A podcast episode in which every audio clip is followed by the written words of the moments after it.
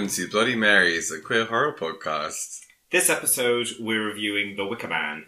I'm the wet ghoul slopping out your TV, Alex.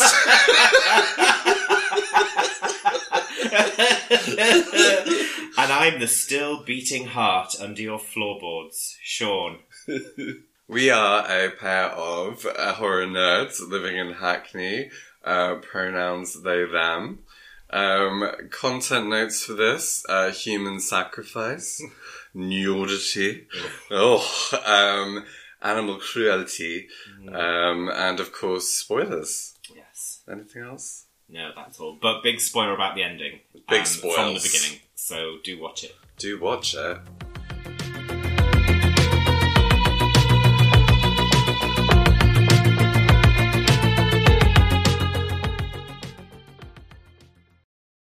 So before I start with the, uh, the the trivia about the film, I'd like to point out this is our twentieth episode.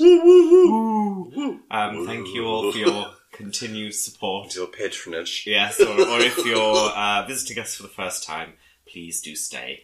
And visit the, the vaults. yes, please consult the ar- the archives. Um, so I should also say this is one of my absolute favourite films. Um, so I will probably gush oh. everywhere possible. Uh, so we are, of course, talking about Wicker Man, which is a 1973 British folk horror musical. Um, Is it described as a musical? Yeah. Oh, fun. Uh, directed by Robin Hardy, screenplay by Anthony Shaffer, um, and it's inspired by uh, a novel from 1967 uh, by David Pinner called Ritual, um, which has some has the basic sort of similar plot, but doesn't actually feature a Wicker Man. Have you read it? Yes, but ages ago. I have a copy. It's quite hard to find actually, but I do have a copy. I think it's out of print, but um, but yeah, it's good. Um, but it's very loosely based on it. So the, the, the broad story is that Sergeant Howie goes from uh, the Scottish mainland to an island called Summerisle to search for a missing girl.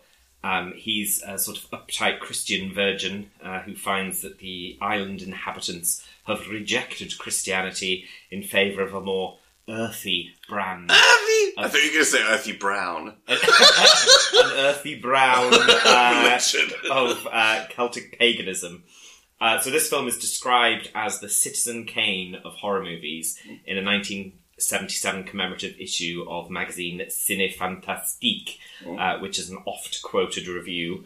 Um, it most notably stars Christopher Lee, who at this stage in his career was keen to move away from more schlocky har- hammer horror films. Hara Hara horror. Never said first time. Um, that he'd become so closely associated with, uh, and he agreed to pa- uh, appear in this uh, film for free um, because he had so much faith in it. He considered this to be uh, one of his greatest ever roles, and uh, during the press tour of it, he paid for his own uh, press tour out of his own pocket. Wow. Um, uh, Willow, uh, the character that tries to seduce Sergeant Howie, is played by Britt Ekland. Where the film was shot in a place uh, called uh, Galloway in Scotland, and she described it as the bleakest place on earth. um, and uh, following that, the producers were forced to apologise to the locals. Um, due to financial constraints of the production company, the film, despite being set during spring, uh, was actually filmed uh, beginning in October of 1972. So the um, uh, the trees, which obviously were all bare at the time, had to be uh, fitted with artificial leaves. Ah, really? Yeah. Uh, and there's one scene where it's an overhead shot. I couldn't quite figure out which scene it was, but apparently that's actually a shot of uh, South Africa. which Oh, is, is it the bit with the planes coming down to land and it's looking over the orchards? Y- Yeah, maybe Yeah. it was. Yeah, it was definitely an overhead shot. Yeah. Um, so this film makes up part of a very tiny subgenre of horror called folk horror. Um, others include 1968's Witchfinder General and 1971's The Blood on Satan's Claw. Although this genre's had a little bit of a resurgence with uh, Midsommar, uh, which we have reviewed. Please do visit the vaults uh, to hear our staggering takes. Um, uh, and also a very recent miniseries called The Third Day, starring Jude Law, which has a similar Oh, yeah. sort of pagany, We culty feel. Uh, and it's very good. We can recommend. Yes. Uh, it's said that there's no complete version of this film, we've just watched uh, what's called the final cut version of it, which is oh, sorry, my cat's playing with my naked toes and a leaf that looks like a naked toe. Um, do excuse us. Um, the uh, the production company weren't super pleased with the with the film and Oh. cut uh, or had cut around twelve minutes from it. Um, so the, the version originally released was about 87 minutes, and then it's since been it was released. It was shortened partially because they weren't that keen on it, but also because uh, to make it short enough to feature as a supporting feature with "Don't Look Now," which was uh, released at the same time. Oh, well, like a double bill thing. Sort of, yeah. Oh, uh, which is a film that I love, but Alex doesn't. I hate. Um, uh, but also the similarity that those two films have is that they're both people who believe they're looking for a missing girl. Oh yeah. um, which is interesting. The uh, so about twelve minutes was cut originally, which shortened the stay from Howie's Sergeant Howie's stay in Summerisle from two days to one day. Um, so everything happened all on the same day, Oh, okay. um, and lots of kind of incidental dialogue were cut, um, which really angered Christopher Lee apparently because there was a big speech of his about apples, which I feel like I've seen. So the version that we've just watched was slightly different to the one that I'm most familiar with, which I think is probably the shorter version. right. Uh, there are a few differences. The main ones are, I think, a lot of Christopher Lee's speaking about the fruit was cut uh, from when Sergeant Howie visits Summerisle Mansion. He does talk about how yeah his like ancestor or whatever had done that kind of like had experiments with fruit. He does, but stuff. there's more about apples because you know when you see all of the empty crates, they have much Oh. more significance in the version that I've seen. I think. Um, but anyway, the a later version was released called the director's cut, though it's not technically a director's cut because it's not all of the footage. Um, yeah. So um, the version that we've seen, I think, is uh, the 95 minute, um, considered, which is considered the longest and closest closest version to the original version. Christopher Lee said in 2007, "I still believe it exists somewhere in cans with no name. I still believe that, but nobody's ever seen it since." Uh, so we couldn't recut it, re-edit it, which is what I wanted to do. It would have been ten times as good. So uh, obviously, the most well-known scene is the final scene in which Sergeant Howie is sacrificed in a giant burning wicker man. Mm-hmm. Um, before filming the scene, uh, Edward Woodward, who plays um, how much wood would Edward Woodward chuck if Okay, Edward Wood, Woodward could chuck wood could chuck chuck Wood, wood, Woodward. wood, wood, um, he uh, he plays Sergeant Howie, and uh, he refused to visit the structure before filming. So the first time he sees it is the first time his character sees it, and the first time that we see him seeing it on the screen. Did he refuse to see it just because he wanted the impact? Yes. Because he couldn't be bothered. no, no, it was it was just like oh, can't be asked. I was Um, just, I'll see it when I see it. I, I believe, although it's not clear, that it was very specifically for the impact. Um, uh, he said um, when he first saw it, uh, when the, the uh, and did his "Oh Jesus Christ, oh God," then uh, the, there was some, the, some shots being in between shots. He asked the director if he was actually going to be put in it, and the director said yes. And uh, uh, Edward Woodward said that he, in his entire six, over sixty year career, he's never been more scared than he was than inside the Wicker Man as it burned. And apparently, just before shooting the final scene, when he was in the structure, uh, there was a goat penned in above him, and the goat was scared at being shut up, and it urinated, and it all uh, fell down, Oh, seeped through onto Edward Woodward. oh, you would be scared, poor little animals. Yeah. So the scene was filmed at Burrowhead in Scotland, and the kind of the remaining stumps of the burnt Wicker Man remained at the location uh, for three decades and became a landmark for fans of the movie, Oh. like a pilgrimage site. Um, and then there was outrage when the stumps were cut down and stolen in late 2006 uh, by someone in a four wheeler. Oh. If if anyone's seen these, please return these to Burrowhead in Scotland. Is that on an island?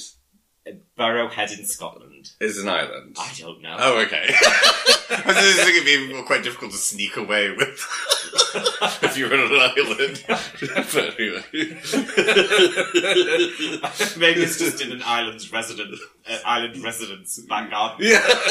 what? No, these aren't the stumps. um, the uh, so the the company's advertising executives were apparently outraged at the ending of the film, and they asked for it to be reshot um, and for a sudden rainstorm to put out the flames and save uh, Sergeant Howie. Um, And then what? Like, how Well, many escape? and then, well, I mean, I guess it could serve a second purpose, which is that, like, well, no, because they haven't been short of rain. That's not why the crops haven't grown. Yeah, no, it's just a stupid idea, which is probably Yeah. why they refused it. Um, so there's a persistent rumor uh, that's, for as long as I've known about this film, I've also known this rumor, which has been, according to Britt Ekland, who plays Willow, also been the case, which is that uh, some animals were actually killed in the burning, specifically the sheep. Um, but according to the director, uh, the animals were not inside the Wicker Man when it was actually set alight, and the scene where you see them is actually a trick of the eye, where the flames are in front of. Oh. Uh, so actually, none of the animals were hurt, and they were looked after. Oh. In terms of where the the Wicker Man sort of uh, iconography comes from, uh, in an article for the Scotsman from 2013, uh, Laurie Anderson said, "We have Julius Caesar to thank for the most terrifying of lethal contraptions." The Roman emperor wrote in his accounts of the wars in Gaul of how indigenous tribes would burn alive the most troublesome criminals in a giant man-made structure twisted with bran- twi- twisted from branches. The, the playwright Anthony Shaffer, upon reading this account, filed it away as the most alarming and imposing image that I'd ever seen. Modern archaeological research has not yet yielded much evidence of human sacrifice amongst the Celts, and the ancient Greco Roman sources are now regarded somewhat skeptically, especially considering the likelihood that Greeks and Romans were eager to transmit any bizarre and negative information about the Celts at a time when the latter were feared and disdained. Hmm, that was some very historical speech there. I liked it. Well, I, it was a quote from that piece, uh, just off, off the top of my own knowledge. Uh, Uh, Justine. uh, yeah, so essentially it was, uh, they think it was just an image conjured as kind of propaganda against the Celts, which is kind of cool. yeah, it's weird because you hear a lot about like the idea of human sacrifice from like Jews and Celts, and I wonder if that. Yeah, I don't know. I've heard it elsewhere anyway. Yeah. Anyway. Um, so uh, the other most well-known scene, perhaps, is Willow's uh, sexual dance. Oh yeah. a seductive, alluring dance. Um, at the time, Britt Ekland uh, was in a relationship with Rod Stewart, um, and he apparently launched an attempt to block the release of the movie when I found out that she was appearing naked in the movie. Nuddy. Because, as we know, women don't have agency over their own bodies, No. and they're not allowed to make decisions without consulting their stupid boyfriends. No. Stupid hair. Stupid Rod. Rod. Who's called Rod? Uh, no offense to any listeners called Rod. Rodney. Rodney Stewart. Um, so Britt Ekland was actually dubbed. Uh, her voice was actually that of Annie Ross's. And for part of the nude scene, her and you can definitely notice when it is because the cuts are quite clunky and they have different hair. Yes. Um, her body double for nude scenes was Lorraine Peters. Um, although there's some uh, dispute over whether it's an actress that is actually named or not, which I'll get onto. oh. The dance scene itself took 13 hours to shoot. What? I know. Um, so the the story goes that Britt Ekland was pregnant at the time of filming and would only agree to shoot her nude scenes from the waist up. Uh, so a body double was used, and the scenes were filmed after she left the set. The, the, after she left the set. She's done a shot. she shat on the set.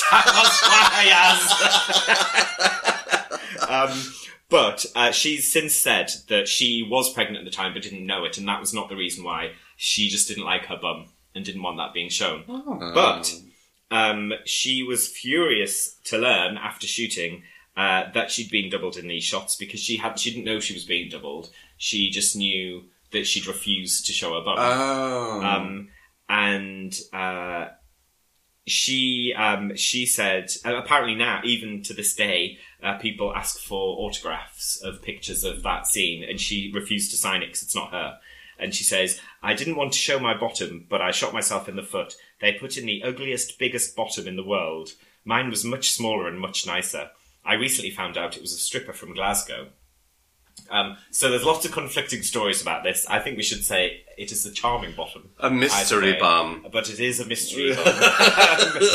uh, so, according to the composer, uh, or one of the composers, um, Lorraine Peters, who was the body double um, and wasn't a stripper from Glasgow, um, as well as doubling for the uh, that nude dance scene, is also the naked crying woman that we see weeping at the grave at the beginning Oh, okay. um, and is credited as well. Um, but apparently that day she was on a period, and because of the ca- camera angle, she was unable to wear a tampon, which I'm not sure I quite see because it's from quite far away. I, Yeah. th- I don't think we would have seen a little string No. hanging out. Um, and apparently she was dripping blood on the grass. And he- uh, he said, the composer Gary Carpenter said, consequently, and despite the best efforts of the crew to swab up after each take, DNA evidence probably survives at the location to this day Lovely. which is an odd observation that only a man would make. Um, uh, so, uh, another alternative ending suggestion uh, that the studio executive suggested. Uh, I've said that bit. So, uh, the music for the film, uh, which is iconic, it is. uh, was recorded before the filming took place. Um, and uh, Robin. How would they do it otherwise? doing it live.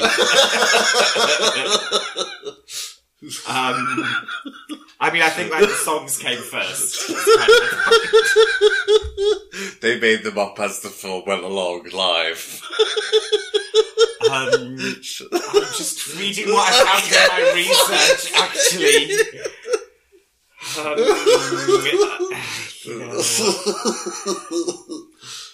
Uh, so Robin Hardy, the director, surprised the cast by suddenly announcing midway through the filming that they were making a musical. Um, and the music consists of traditional songs, uh, traditional folk songs, original compositions um, that were made especially for the film, and even a nursery rhyme. Do you remember the nursery rhyme? no, which one's that? The Bar Black Sheep.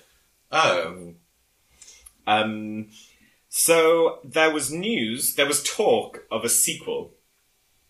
Um, so Shaffer, who wrote the um, the screenplay for this from Pinner's book, uh, wrote a thirty-page uh, film script treatment uh, entitled "The Loathsome Lambton Worm," and it was supposed to be a direct sequel to The Wicker Man. Um, so, have you heard the story of the Lambton Worm? no, sounds fun. No, I'm not sure many have because it's a Sunderland story. Oh. Uh, Sunderland is where I'm from, regrettably. No offense to any- of our listeners from Sunderland. Um, and I don't remember exactly what the story is, but there's a place in Sunderland called Penshaw Monument, and it's a it's a it's like a sort of monument thing that looks a bit like the Acropolis in Greece, but not as nice. Um, No, it's nice. uh, and it's it's on a hill in a place called Penshaw. And uh, yeah, we used to like go up there for picnics and stuff when I was younger. But apparently, it's, I, I remember it was so, it's so heavy, it was like sinking into the hill. Ah. Um, but and it gives you like a I was it's not a lovely view, but a full view of Sunderland. you do that get point. a view. Um, and and the legend of the Lambton Worm is something about this big, long, like kind of dragony serpent that someone is trying to slay with a sword, and it wraps itself around Penshaw Monument, and he cuts its head off or something like that. Oh. Um, so it is it's an existing piece of like British folklore. Um, uh, so apparently this would have been the sequel would have been a lot more like uh, kind of fantastical than the uh, the, the original, uh, relying a lot on special effects, obviously. Um, and the story, the idea for the story was so it begins at the uh, immediately after the ending of the first film, and Sergeant Howie is rescued from the burning Wicker Man by a group of police officers um, who've arrived because he hasn't come back in good time. right. Um, and then he kind of goes on a mission to try and bring Lord Summerisle and the followers to, to justice. Uh, but then be- he becomes embroiled in a series of challenges that pit the old gods against his own Christian faith. And apparently the script, script ended with a, a climactic battle between Howie and a fire-breathing dragon, Oh, I the, you were the titular Lambton Worm. I thought you were going to like Jesus and the worm. um, and then it ends with a suicidal Howie plunging to his death from a cliff while tied to, lo- to, to two large eagles. Oh my god! I'm Um, glad they didn't so make it, sense. it was never produced, uh, but apparently the script uh, that he wrote is available in a companion book called Inside the Wicker Man. Oh my god! Um, maybe we should do a, a table reading of it. oh my god! um, so anyway, it didn't happen. Um, uh, one of the director said, uh, "I know Tony did write that, but I don't think anyone particularly liked it, or it would have been made." it was shit. Um, but it has apparently it ha- there is a fan made full cast audio drama that was released last into 2020. Lol. Um, so uh, some last kind of uh, more random trivia. Um, so there is a remake from 2006 starring Nicolas Cage. Have you seen it? Yes, of course. Um, Stinking. and it is awful. Awful. Yes, it doesn't even deserve our mention. But the one thing I will say is it does feature my favourite actress, who's Frances Conroy. oh yeah, yeah. and I love her so much. And she's she always picks great TV roles, but really shit film roles. Like I can't think of many good films that she's in. no. Um, but it's very sad to see her in such a, an awful film. Very sad. The uh, so apparently um, when the it's funny we were talking about Son and Sam the other day just to give us an insight you into an insight of what we talk about in our spare time. Uh, so the Son of Sam uh, murderers uh, murders rather uh, when New York police detectives were uh, investigating that uh, they screened that uh, the Wicker Man um, to uh, because the, the son of Sam to, for the for the police and the detectives uh, because uh, son of Sam made a reference to the wicked King Wicker in one of his letters. So people thought that there was a connection between this and the film. I'm pretty sure that wasn't. Um, No, it wasn't Son of Sam more like just like a cult generally, rather than just like Wicker Man specifically. Yeah, yeah, He yeah, was yeah. a Wicker Man super fan. Especially because the there's no evidence that this mythology of this film exists anywhere apart from in the film. yeah. Um, so, uh, in March 2018, uh, at Alton Towers, a roller coaster inspired by the film opened. When? Uh, 2018. Oh. Yeah, it's strange, isn't it? Um, I had heard about this, but so it's a wooden roller coaster that features a six-story Wicker Man structure, and the train passes through the uh, through three times as it bursts into flames. Oh my god, I want that. I know, I want to go. Um, so, uh, a little interesting uh, insight. So, the missing girl called Rowan uh, Morrison, who we see in pictures initially, and then we see her at the end. Uh, so, the photo she was played by someone called Gerry Cowper, um, but the photograph that's being handed around at the beginning uh, um, is not her. Um, it's her twin sister, Jackie Cowper. What? Why? don't know. It's weird well. detail. Um, so um, the uh, and the final point is uh, so there's a a big missing scene that was filmed but was never used in any of the cuts apparently, and nobody's seen it since being filmed. But um, or nobody's seen it since it was composed for anyway. Because uh, so one of the musicians called Ian Cutler said on his website, the film has been badly cut over the years, and oh, he speaks about himself in the third person.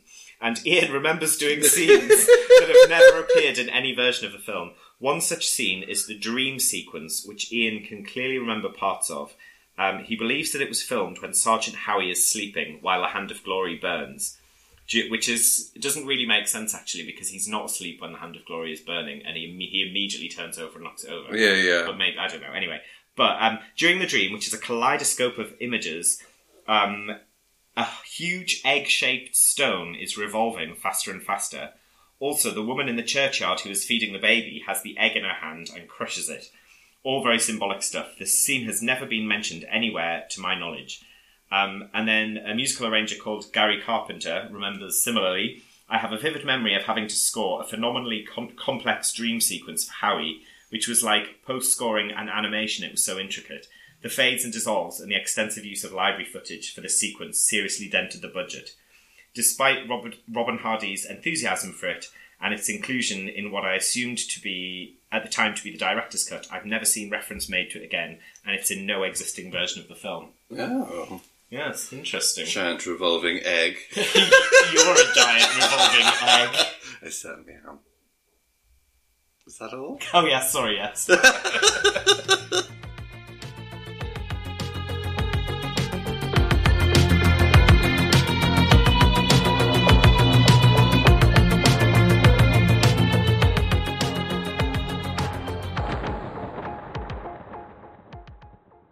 Uh, the film begins with a date on the screen, which is Sunday, the 29th of April, 1973. Um, should also say, just uh, repeat that this is a slightly different version. We didn't really recognise the opening of this No. because it's not quite what we've seen before.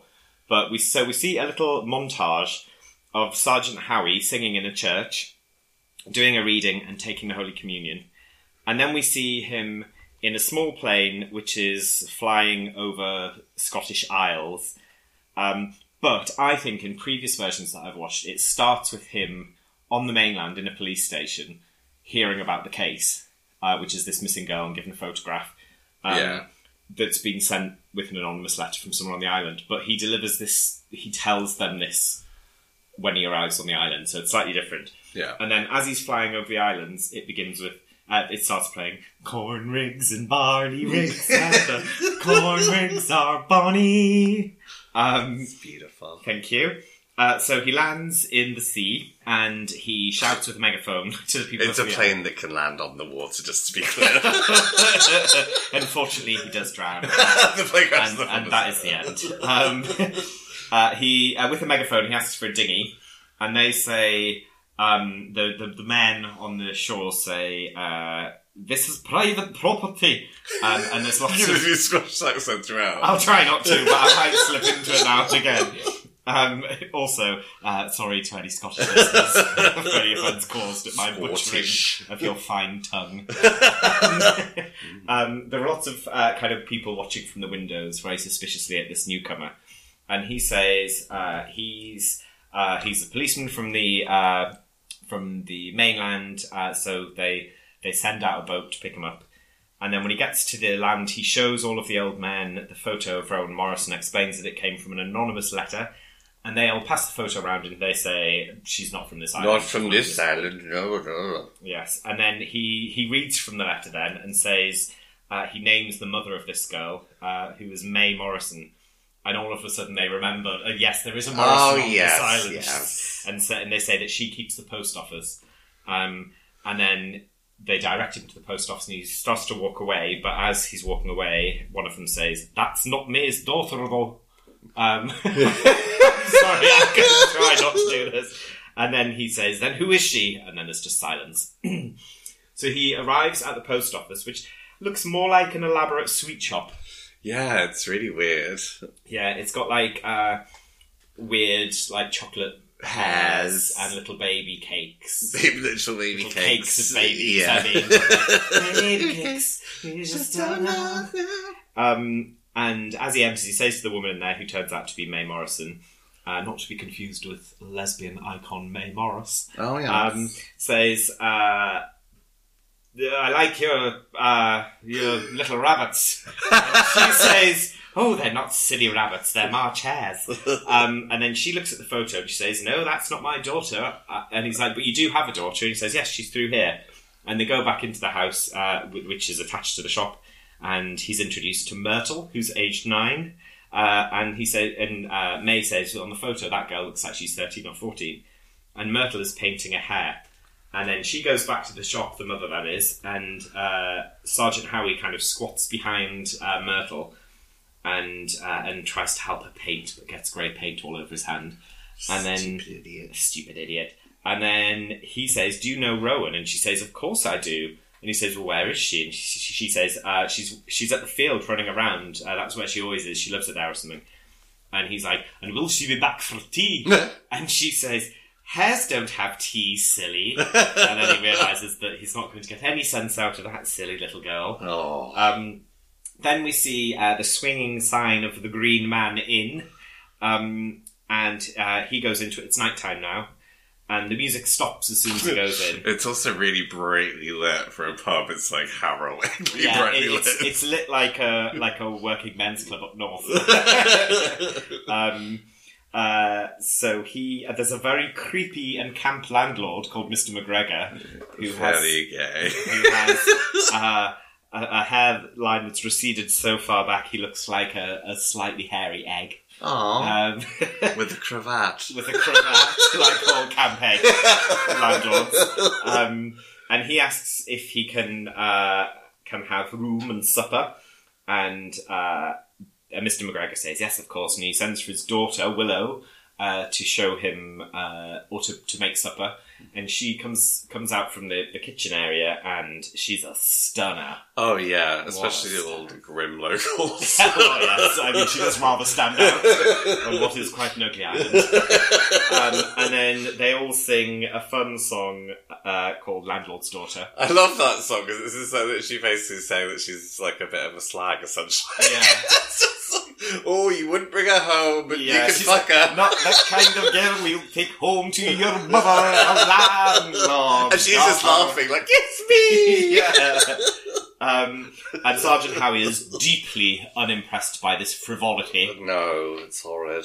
Um, and then he has enough of the song, and like a true party pooper, bangs an ashtray on the bar to get everyone's attention. Shows uh, the picture of Rowan Morrison and passes it round. Yet again, uh, nobody recognises uh, the girl as the photo's being passed around. Um, he- uh, Sergeant Howie's looking at some framed pictures on the wall, and there's one for every year, and it's a picture of the the the fruit and veg that have been yielded from each harvest festival, Yield. uh, with a girl in in the picture in the centre of the picture Grinning. grinning. Uh, and the, the picture for 1972, which would have been the last one, is missing, but it's clearly been there because there's kind of like a dirty mark around There is a dirty mark. dirty mark, and there's a screw there. Um, he asks about it, and apparently it got broke. It got broken. Yeah. Uh, so then he has supper, which consists of some sad-looking boiled potatoes, some sort of meat on the bone, and some kind of turquoise broad beans. Yeah, they look mental. And then he has uh, he has peaches and cream for dessert out, out of a can, of course. yeah. Um, Willow, who is serving up this uh, disgusting was so fetid feast. Why would I have said that? I don't know. Um, I like it, but I mean, it's sort of my usual vocabulary. What is this fetid feast? um, she's being very flirty with him. He goes outside and sees some people snogging next to the pub, and then lots of people having sex outdoors. Yeah, in it's the a real romp fest. Um, and uh, there's someone, uh, there's some people in the little graveyard uh, watering the graves. oh yeah. Um, and then we see a shot of a naked woman who is kind of like straddling a grave and leaning over it and weeping. yeah. Um, he's obviously very appalled by this with his Christian sensibilities. Yes. And he barges back into the inn and goes up to their room and into to his room rather. And the uh, the, the the pub folk sing "Gently Johnny," uh, Yes. which is is very lovely. it is very lovely, actually. Um, and then we see so Willow uh, has the bedroom next to uh, Sergeant Howie, and uh, she uh, is called uh, from uh, to the window by Christopher Lee, uh, who plays Lord Summerisle, um, and he's wearing a kilt, and with another handsome young man with a kilt, uh, and he's presenting this man to Willow, and he says. Uh, this is a, a presentation from me for Aphrodite, and she says, "Do you not mean from Aphrodite?" And he's like, "I make no such distinction." And then he says, "Make sure you're ready for tomorrow, the day of death." And then he says something about there being an offering greater than this one, Mm. um, which I'm wondering if is a bit of an error because actually it's not the next day; it's the day after that. Yeah. Um, this might have been to do with the original with Cuts, the cuts that yeah. reduced it to one day. So you missed that one, didn't you, silly film people? These silly filbers. Um, uh, and then we go back to them singing Gently Johnny again. And while we assume that, uh, well, we don't assume, we know. Um, while Willow is having sex with the man, uh, the Lord Summerisle is watching some snails. Um, Yeah. and, and giving a very lovely monologue about how he wishes he was an animal because animals don't pray to a god. Um, and this is kind of Yeah, not is- burdened with sin and yeah, yeah, and, and guilt this, and this is shown alongside Howie, who is trying to pray at his bed while um, the while he hears orgasms from next door. Orgasms. Orgasms. um, so the next day, uh, Willow directs him to the school at his request, and as he arrives, they are at uh, there are some kids, some boys, uh, dancing around a maypole. Um, singing a song about sex, and it starts with a little funny uh, twangy thing. It's like, yeah, boing, is that like boing, it's just like a funny name? Is it like a like a nose whistle or something? Anyway, no, I no. No, what's that? But I'm sure it's like a funny name. Anyway. it's like a little thing that you put in your mouth and twang. yeah, go twang. You put it in your nose and whistle. um, and the song goes, and on that band there was a seed, and on that tree was a tree, right, right, right." The man was the, the, Yeah. woman, the Uh, yeah. tree, the, tree. But it's basically about like uh, how like nature becomes like a, a tree, and the tree becomes a bed, and a man and a woman have sex on the Yeah. tree, and the seed becomes a boy, and becomes a man, becomes a grave, and the tree grows from the grave, and blah blah blah. Yes. Um, so he walks into the school, and it's all girls because the boys are doing the maypole dance, and uh, the uh, the kids are all banging on the table in time to the song outside, and then the teacher stops and says, uh, "Who can tell me what the maypole represents?" And she uh, she fingers Daisy from the audience to, to answer the question. Um, Daisy, who is playing a thirteen-year-old but looks about thirty-five, Yes. uh, doesn't know the answer, and they all the rest of the class answer in unison. Phallic symbol, um, and she's like, "Eh, "Yes, correct. It's a phallic symbol that's venerated in religions such as ours." And Sergeant Howie is eavesdropping on this, so he comes in and he barges in and says he's going to report it to the authorities on the mainland, the corruption of the young, and she says that she was unaware that the um, that police hold any authority over education, and he says, "Well, we'll we'll just see about that." so he passes the photo around, uh, rubs off the teacher's writing off the board, which I think is very rude, It was very rude. and writes Rowan Morrison's name on, and uh, and asks if anyone recognises her. They all say no. Um, if anyone's ever heard of her, they all say no. And he says, "Who sits at that empty desk?" And there's an empty desk, and she says, "No one does." And then he goes up to the desk and opens the, the lid, and there's a, a nail that's been uh, that's kind of sticking up from inside of the desk, and a beetle that's attached to a thread and is walking around in circles. And elderly Daisy Child tells uh, Sergeant Howie that uh, the, the beetle keeps walking around in the same direction, and the, the thread will get shorter and shorter and shorter until it can't move. And he's like, "Well, why are you doing that?" Which is a great It's- it's a question. good To be question. fair. Um, and he asks to see the register um, for the class, and the teacher, uh, who is called God, what is she called? Oh, Mrs. Rose or something. I think she's called Mrs. Rose. Mrs. cool hair. Mrs. Cool Hair Rose. Um, anyway, she says that he will need uh, permission from Lord Summerisle to see the register, and he barges her out of the way. Yeah, it's very like violent barge. Yeah, he opens up her desk and uh, takes out the register and sees uh, the name Rowan Morrison there, and he calls them all liars and despicable liars. And the teacher says, "Can we speak outside?" And she says that no one's lying. If she existed, we would know of her. Um, and then he's just like, "Did she used to exist?" Yeah. um, and is she dead? And she says, "We don't use the word dead. Her soul's gone to nature." And he says, "Why aren't you teaching these children about Christianity?" Um, and she said that reincarnation is a lot easier to understand than resurrection. Yes. Um, and uh, and the the image of a rotting body is doesn't go down well with children. And he's like, "Well, where is the rotting body of Rowan Morrison?" um, and she said, and he, he uh, she says it's buried. And he says in the churchyard, and he's like, "Well, it's not, but it's only a churchyard if you're using the church as a church." Um, church, church, Church, church, church, church, um, so he goes to the to the churchyard in inverted commas, um, and there is a woman breastfeeding there, and she's holding an egg in one hand. Yeah, palm out. Um, with an egg. and I read somewhere that this is some sort of symbol of fertility or something. I guess I eggs, guess it's fairly obvious. yeah. Um, and then he uh, he's appalled by seeing the kind of ruinous state of the church, and uh, he takes a crate that's lying on top of one of the graves and smashes it, and then kind of uh, prizes part of it apart to make a crucifix, which he lays on top of the grave. Um, and then he's amongst the graves and sees a man with a very rickety little lawnmower. Yeah.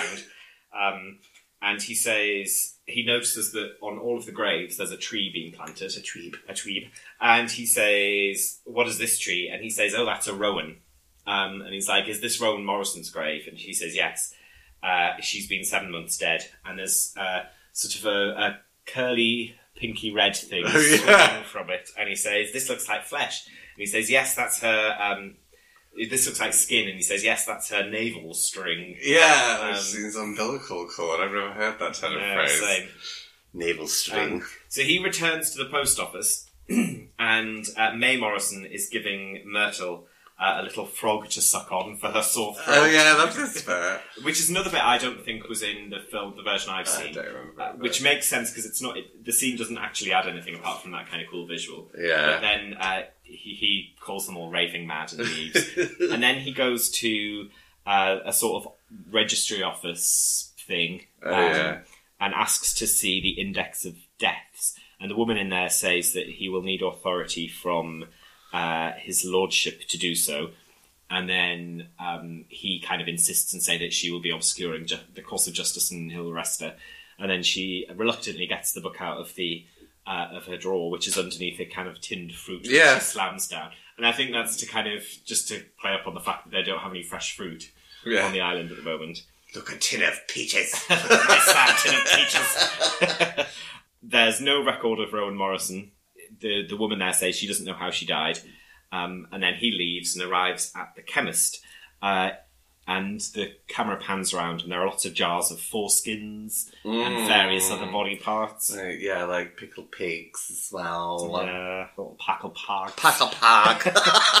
Um, Delicious packle park. And uh, the man there is also uh, a photographer, and he's responsible for taking the the, the photographer. the photographer each year of the Harvest Festival. Um, and he says, "Uh, "Do you have a copy of the, the 1972 one?" He said, photographer. the ph- photographer. and he says, "No, I don't keep copies." So then we see uh, Sergeant Howie riding on a horse and carriage uh, past some phallic bushes and uh, blossom-laden trees, um, and he sees uh, lots of naked women dancing around a sort of stone circle that's got uh, structures around it that look a bit like Stonehenge Yeah, like a mini Stonehenge. and they are dancing naked in a circle around a fire and then jumping over the fire. And the song that they're singing, um, how does it go again? Get Oh. the babe in you or something. It's like Oh. jump in the fire, the fire, and the babe. No, yeah, know. that's the wrong. With the babe in the fire. no, it's like take the babe inside you, but I can't remember the tune. No, I can't remember the tune. Oh, take the babe inside you. Da, da, da, Oh, yeah. yeah. Um, but the panpipes at the beginning of that really, really reminded me of when on Midsommar when they first arrive at the festival, the panpipes playing as they walk in. It Um, is very similar to that. um, so uh, he gets off, and he's obviously at. he doesn't get off. He, uh, Has he a little has a wank. he um, he uh, Oh, stood really Oh, yeah. Um, he alights the horse and carriage, After ejaculating. um, and he enters uh, Lord Summerisle's stately pile. Um, and he's told that Lord Summerisle is expecting him. And as he waits in this very grand uh, interior, he Yes. looks out of the window and continues to watch the women jumping over the fire, looking a little bit flustered. Yes, as he Um, always does. as he always does. Um, so, uh, and then it turns out Lord Summerisle was sitting in that room all the time. yeah, like, it's so funny because he's like in there that for ages and all of a sudden he's just like, Hiya! and he says, "I hope that I see the sight of. Uh, I hope this sight of uh, the young refreshes you." yes, do you find it regenerative. Oh yeah, and he's like, "Absolutely not," and he's very appalled by it. And he talks about uh, Rowan Morrison, and Lord Summerisle asks if he suspects foul play, and he says. I suspect murder. and he's like, oh, we don't commit murder. We're a dip, deeply uh, religious deeply dippy. d- deeply, deeply, deeply religious people. And Sergeant Howie uh, kind of questions this, saying he's seen no sign of Christianity, blah blah blah. And uh, Lord Summerisle says that they believe in reproduction without sexual union. And he's like, "Have these children never heard of Jesus?" Oh, that went uh, awry. um, and Lord uh, Lord Summerisle has a bit of a mic drop moment where he says. Uh, Yes, I've heard of Jesus, uh, born to a virgin, impregnated by a ghost. True that. Yeah, Um, mic drop. And he says something along the lines of, God is dead, he had his chance and he blew it. Yes. Um, and then he tells the story of how they came to be on uh, on Summerisle Island. So he points to a, a very austere looking portrait of his grandfather uh, and said, in 1868, his grandfather bought the, the island, which was barren at the time, uh, and he he bought it for its. Uh, he was a scientist, and he bought it for his uh, for its uh, potential for growing fruit. Yeah, this is something about a warm Gulf Stream there or something as well. Yes, Like and volcanic. Uh, soil. Yes. Um, and then he said that uh, he he like his he was raised by his granddad to love, fear, and sometimes appease nature. Mm, Foreshadowing. Foreshadowing. Um, and Sergeant Howie says he raised you a pagan. and uh, piggin. and uh, Lord Summerisle says a heathen, yes, but not an ill-informed one. And he says, "So I'm here to ask for permission to exhume uh, to exhume the body." And he says, "I'm under the impression that I've already given you permission." yeah. Um, so he seems pretty chill about the whole thing. Yeah, it really does. Um, so then we see uh, at night time, cause spoopy. Um, Mm. The oh, is it night time? Ye- no, I don't know. No, I don't think it is. Oh, I can't remember. Well, at daytime we see um, or night We see him with the guy who was mowing the lawn earlier, exhuming the body um, in a very sort of unofficial way, just Yeah. kind of prizing open a coffin, uh, and the man's lolling. And instead of uh, the body of Rowan Morrison, we see a large hare Yes. in there, and then we see um, the animal a hair, not just a hair. one single go- golden Large hair with a little ribbon, quite a girthy head hair. Um, so, so we go back inside and we see um, Lord Summerisle and Miss Rose are singing at a piano, and Miss Rose is sort of curled up on a furry rug. Um, and uh, Howie storms in and throws the hare onto the fur rug and says, uh, uh, "Where is she?" And Miss Rose says, "Why, she's here." Yeah. Uh, and it's like we thought that the um, that the uh, the hare was a lovely transmutation. She loved the March hares, and uh, and he kind of summarizes the situation by saying. I was told there was no. Uh, I was told there was no child by people on the island. Then I found out that she'd been killed. I found no death certificate. Then I found a grave, and then I found uh, uh, no body. And uh, Lord Summerisle's like, very perplexing for you. yeah. really What do you him. think? um, and he says that he thinks uh, that she's a victim of pagan barbarity and that he plans to go back and report uh, all of the goings on on this island uh, on the mainland. Um, and then uh, Lord Summerisle says, Perhaps it's a shame then that you won't be here to be offended by our May Day celebrations Mm. tomorrow. Um, and then maybe it was night time because then the next time we not that it matters that much, but then the ne- we next see him breaking into the chemist. Uh, I think he picks the lock or something, Yeah. um, and goes to the back to where the dark room is, and looks at various photos of kind of unusual burial rituals, and then finds some negatives uh, from 1972, holds them up to the light, and then he um, then he develops one of them. Uh, It's very elaborate. I think he knows how to develop film as well. That he finds a negative and then develops it.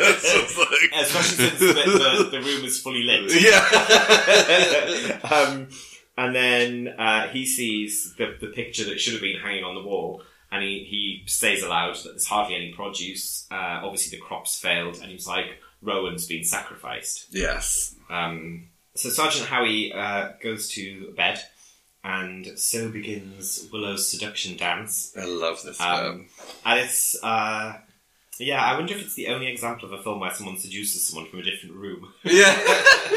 um, so she starts by slowly kind of banging on the bed while she's naked, uh, not on the bed, on the wall, and uh, she starts singing Willow's song, um, which goes a little like this. Come on. Please come, say how to all the things I'll say to you. And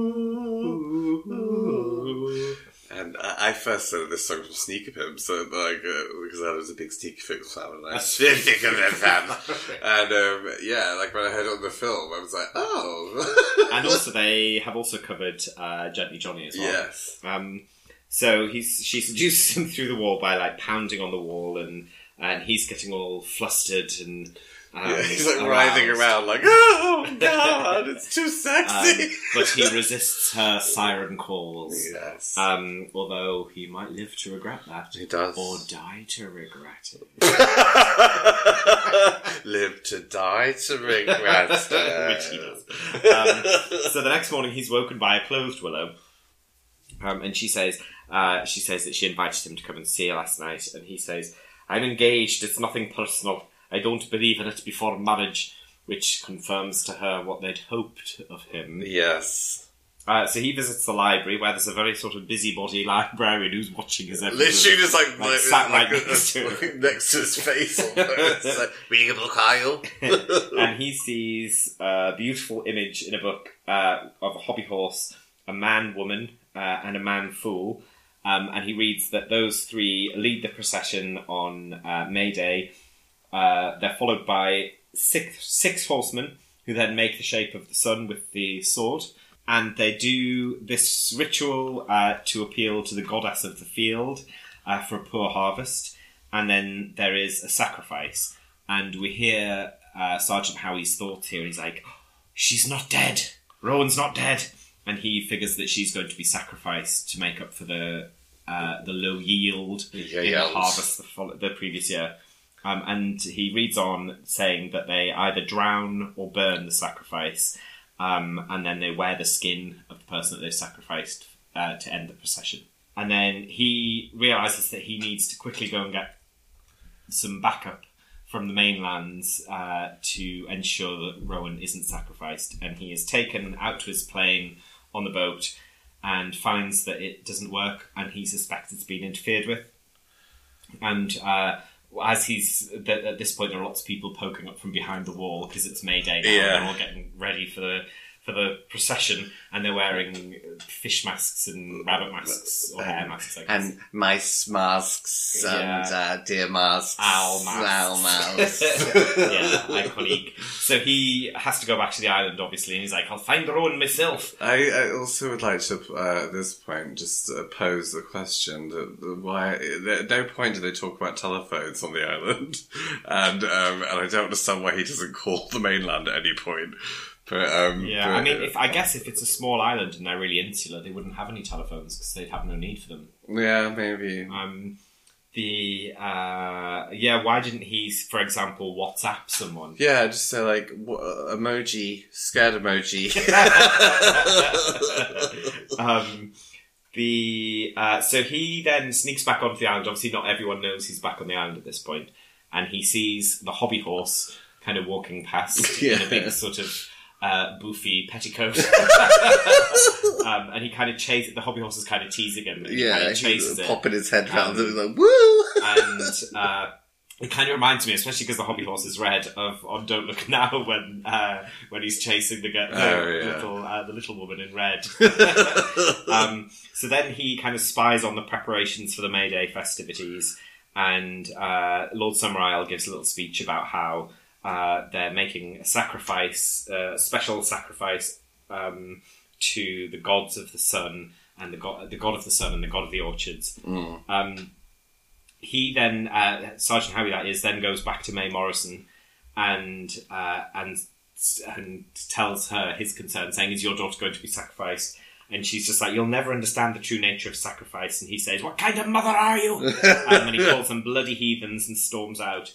And then he say, he's saying that he's going to conduct a search of every house on the island. Um, and then we see a little montage of his search where he uh, he goes into a house and sees some dolls in a sex position on the bed, which he swats off the bed. then he sees some feet poking out under a blanket, and he rips the blanket off, and it's like a big clown doll. And then, uh, and that's when Baa Baa Black Sheep is playing. yes. Then he goes into a room, and there's a woman uh, naked in a tiny, A tiny top, yeah. Really sultry, just like slopping around a small sink. like a like a chamber pot. yeah. and then he opens a cupboard in another house, and a ch- a, what seemingly a dead child falls out. But then it turns out just to be an alive child. She does a little Uh, giggle. yeah, who's trolling him. Um, and then he goes onto a ship and he searches that, and there are loads of empty apple crates. Yes. Uh, he finds a fish mask, Um, and then he goes into the bakery, and then there's like a, a sort of an oven tray that's like the shape of a coffin, and it's got like a, a bread body. It's like a giant bread man. It's Yeah. amazing.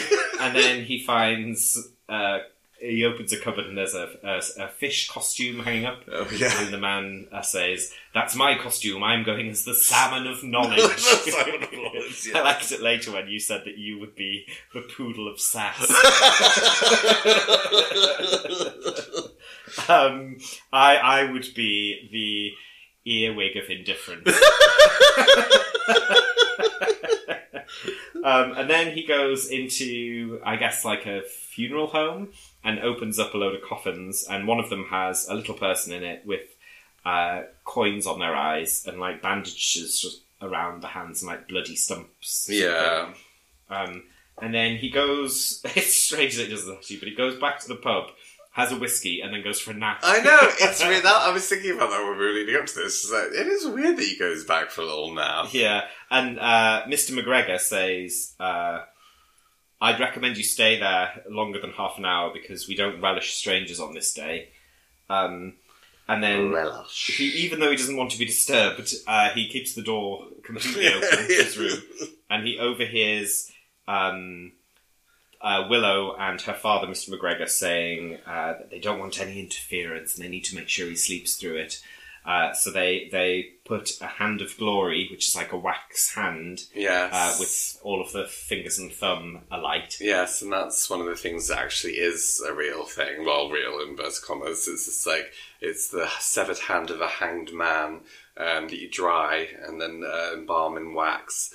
And it was used. It was like a talisman for that used the burglars used to use to basically make the occupants of the house stay asleep or basically be paralyzed. And it's also meant to help with unlocking locks as well. So yeah. Interesting. Um, however, because he's not asleep, he turns around, sees this, and instantly knocks it over, and then puts out the, the flames. Um, and he he creeps into the, the room where Mr. McGregor is getting into his costume, and he's going to play the man fool. Man fool. And he bashes him over the head with something or other, um, and then takes his costume um, ties him to the bed. and ties him to the bed. And then the procession begins with uh, Christopher Lee leading the fray, gaily dancing as the man woman. Yes, with his lovely long black wig. Yeah, like a long, very straight black wig, like Cher. Yeah, it's like Cher. and uh, he's wearing like a purple and yellow sort of floaty dress. And He's got these like kind of like sides or He's got a side, like yeah, side and a kind of like hand of blossoms or something. And he's doing a wonderful dance with that. And he keeps telling uh, the fool, who is of course Sergeant Howie, he says, "Cut some capers. You're here to be playing the fool." Um, and then they do a little dancey thing. The hobby horse is lifting up his skirts and putting it over women who are screaming bloody murder. Yeah, they sound like they're being attacked. And then they do the bit where the, the six swordsmen form uh, the shape of the sun with their swords, and they, uh, while uh, this the music of oranges and lemons is playing, they're all saying chop, chop, chop, and each person goes through and puts their head in the middle, Mm. and then leaves it there for a second, and then ducks out. And obviously, uh, Sergeant Howie is very, very scared, but he, uh, Lord Summerisle leads him up, saying, "You know, it's a part of the procession. Everyone has to do it." And then he obviously doesn't get his head cut off, but then someone behind him, who's dressed as a fish, uh, gets their head chopped off. But then it turns out it was uh, it was just a, a girl who Has a long head. has a long head. um, um, prosthetic head. and then they do a little ritual where um, Lord Summerisle uh, cracks open uh, a barrel and offers ale to the sea as libation, and, it- and it delivers to the sea a f- quite a frothy head. It does Um, actually. yes. Um, and then he says, "Now it's time for our more dreadful offering."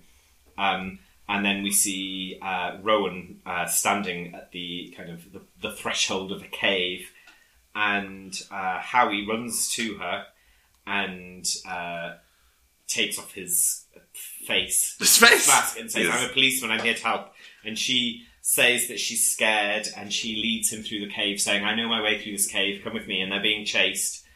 And then when they arrive on the other side, uh, they come out of a little hole thing onto the kind of cliff edge, and stood there are Lord Summerisle, Mrs. Rose, and Willow, and some others.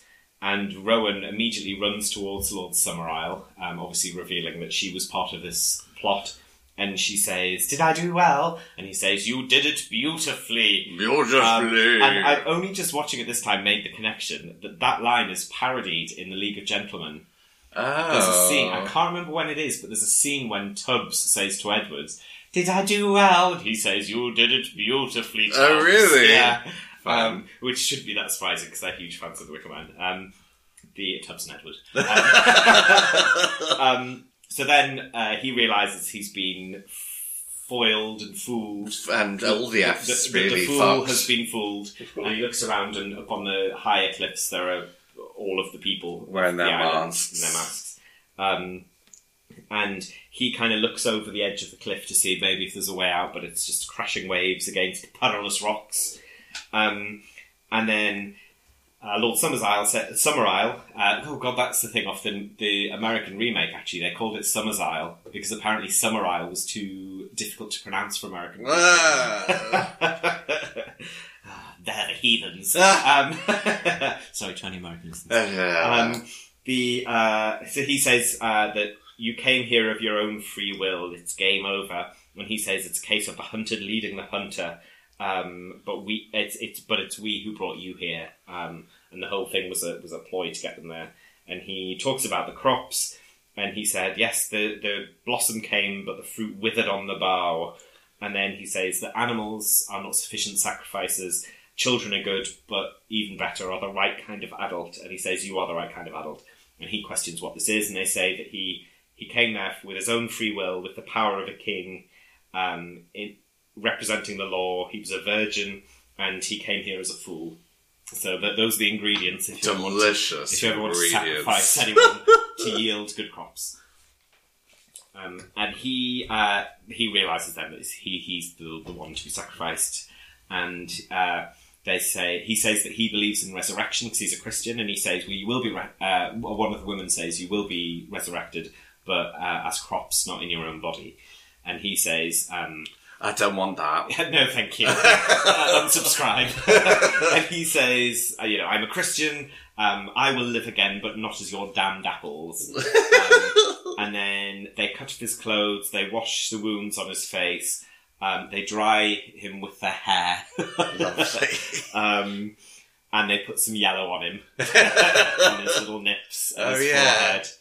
Um, and then they dress him in a lovely white dress. Beautiful. Um, and then uh, the dialogue in this whole bit is so brilliant. He says that um, he believes in the life eternal as promised to us by the Lord Jesus Christ. And then Lord Summerisle will say that he will uh, he'll die a martyr's death, um, and that it's time to keep your appointment with the Wicker Man. Whoa. Um, and then he's saying he's obviously objecting, as He's would. like, no thanks. No, thank really, you. guys. I'd rather not. Thank you for the kind offer. um, I, I wish you a happy life. Good, good day, sir. and he keeps saying, like, you're about to commit murder. There is no sun god. Um, that's not why your crops failed. They failed because it's not natural to be growing fruit on this island. Um, and he says, and next year there'll be no crops. And what will you do then? You'll have to sacrifice somebody else, and there'll be no one, uh, and no one less than Lord of Summerisle will do. Um, they'll kill you next year. That's so funny that he suggests that. I thought that was quite a weird detail, actually. He's like, it's going to be you, actually. I've decided it's you. Uh, well, I think it's a clever last move, um, Yeah. last attempt. Um, and he's like, think about what you're doing, and they all start sort of humming. Um, Yeah. and then he's led up uh, to the top of the cliff where he claps eyes on the Wicker Man for the first time, and he says, in what's probably the most iconic line from the film, "Oh God! Oh Jesus Christ!" um, and then there's also a little bit, which maybe this is me reaching a bit too much, but there's a bit when he's being led by the guy who was previously the hobby horse with the big beard, Mm. and he kind of stumbles and falls. And it really it made me think. I wonder if it's like when Jesus is carrying the cross. Yeah. Um, and then uh, he's locked into the Wicker Man. We see that there are lots of pigs and cows and sheep and geese all in there as well. No animals were hurt in the making of this film, No, no, apparently, um, but some people think that there were. Um, so who knows?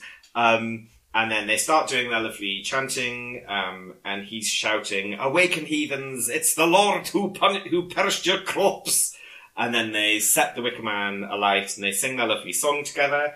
There are lots of animals shrieking. Yeah. Um, and uh, Sergeant Howie starts singing "The Lord's My Shepherd." Yeah. Um, out of desperation, he says a little prayer, and then he's saying "Jesus, Jesus," and those are his uh, his last words.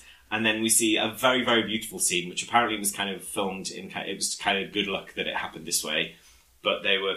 It's like a close up of a head that's burning, and the head just like droops and falls off, and then you see the setting sun in the background. Um, Beautiful. yes, and then the credits. Uh, uh, representation? Let's- let's talk about it. um, start with women. Yes. It's just I was trying to think about whether like whether there are any scenes of women talking to each other. I'm not sure. No, there probably isn't. I mean, apart from the teacher addressing the class, but they're also Yeah. talking about the phallic symbol. Yeah. I don't know because it, it seems like also there's quite a lot of men on the island. I was thinking about that generally because it's like in the pub scene, for example. Um, it just seems like the whole place is full of men, and then the only women that you see are generally naked or having sex with someone. yeah, that's true. I mean, I must say, it doesn't. and maybe this is me stretching because it is one of my favourite films. I'm not. I'm not. I'm not put out in any way by the the representation of women because it's that's kind of what the island is about. Like they worship the phallus. yeah. um, women are there to reproduce. It's very much about like kind of like that's kind of the philosophy of their religion. yeah. Um, so I, yeah, we, I mean, oh, well, I mean, I, we see. Oh, she's not talking to a woman now because the, the most kind of like unsexed woman is Mae Morrison, right. who, as in a named woman who, and also the teacher, I guess, as well. But the, uh, yeah, I mean, it's, I guess this is this is going to be a short section. Yeah. TBH, because it's not a wildly sort of Yeah, I mean, obviously, like the character of Willow is quite kind of sex positive and just like owns her sexuality. That's quite cool. Um, yeah, Yeah, so I mean, I read something in. I can't remember where it was. I didn't mention it at the beginning because I think it was interesting enough, but I'll mention it now. Uh, which was that it was it was seen by many as a kind of like um, as a turning point of the like in response to like the swinging sixties. Uh, so it was seventy two. It came out, or maybe it came out seventy three, but it was filmed seventy two, and it was about like um, the kind of the the views that remain in Britain about the kind of puritanical sort of righteousness. So that it was very much about like sex and repression, Mm. and Sergeant Howie representing the kind of repressed character, yeah. and uh, and the the residents of the island representing Sort of This sexual freedom and liberation. yeah Interesting. Yeah. Well, I don't think there's much more to say about women generally. No, Uh, people of colour, obviously, I don't think there are any in this. No. Um, which again, I'm not super offended by because it's probably a bit of an incestuous island. Yeah, Um, it's supposed to be this tiny, ridiculous it does like, fit. the yeah. Celtic community. The, that's not to say that there may not have been Celts of colour before that, but Actually, yeah, and you think about Midsommar, for example, the only characters of, of colour are the people that come The in. newcomers, Yeah.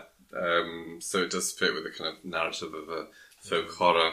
I suppose the interesting thing this film does in terms of representation is that it pres- the other is the straight white man who's a Christian, Yeah. which is like the the kind of the most privileged position you could be in in this the seventies in the UK Yeah, and possibly still now. I don't know about the Christianity bit, but it's the it's the dominant religion. Yeah. Um, so yeah, it's quite cool that the the character that's othered is the the, the one that doesn't have any protected characteristics. Yeah, and it's it's, it's, it's uh, it was a line actually with what he said. Uh, Sergeant Howie is just like, "This is a Christian land" or something. Mm. It's just like it's you just wouldn't say that now at all. Like it's just like you can't. it's Yeah. like it's too kind of erasive and yeah, it's just yeah, not representative of the. It's also probably not very true anymore. Um, it still probably is the dominant religion, but I don't think people practice it as fervently. no fervent. Um, the yes, so it's well, entirely white. Yeah. Um, And um, disability, I don't think there's I any. don't see any signs of it. No. Um, and queer representation. no. Um, I mean, if no. Mr. McGregor is a heterosexual man, then so am I. um, so no, it's not a film that has Representation. representation of anyone that isn't like white straight people. Yes. Um, but it kind of it makes sense for the film, Yeah. and uh, and the kind of the, the straightness of the people in the film is kind of a thing because they're because it's about like uh, reproduction Yeah. and making new things. Well, I mean, I guess like it's just a heteronormative society is about just general reproduction, isn't it? Well, they've got nothing better to do. They? they don't have any culture of their own, so might as well bang. um, yes, cool. Shall we do the awards? yeah, for sure. I'd love that. I feel like we should introduce the awards with a folky kind of song. Oh yes. okay. Well, you lead and I'll follow. I thought you might say that. It's the awards, awards, awards, the awards, awards, awards. Awards, awards, awards, awards, awards, awards, awards. Oh, that was lovely. Cool, that's a change of pace for us. Um, um, I actually found the awards quite tricky for this. Um, have Yeah. you got yours? Yeah. Because I, f- I feel like I, I just love this film so much, like from start to finish. It's quite difficult to pick out little details of it, though. yeah. Because I think it's just from start to finish, like. mwah. Mwah. Um. So, d- did you not have a best character? I did. Oh, go on then. I said the naked woman in the tiny bathtub. Oh, she was one of my favourites. But mine was the woman holding the baby and the egg. Yes. Um, but also, I loved all the bread and uh, pudding people. Yeah, I really love Little Cake Baby. Actually, thinking about very poor representation, I do think when we first saw the post office, which also has cakes and sweets and stuff, Yeah.